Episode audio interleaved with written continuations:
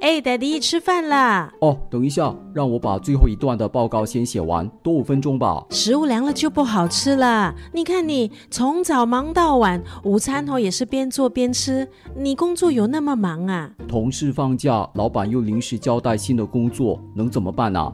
就算要做到三更半夜也要做啊！最近呢，就有调查说，帮佣每天平均工作的时数长达十四点五个小时，间中啊也没有固定休息时间。看来你的工作也好不到哪儿去。哎呦，我算不错了，我也看过那份报告，这些女佣啊，就算在休息日呢，也没有办法获得完整的二十四小时休息，因为雇主呢，还是会要求他们为照顾的对象。冲凉啦，换衣服啦，还有吃东西。怎么我感觉好像在形容家庭主妇的工作哈？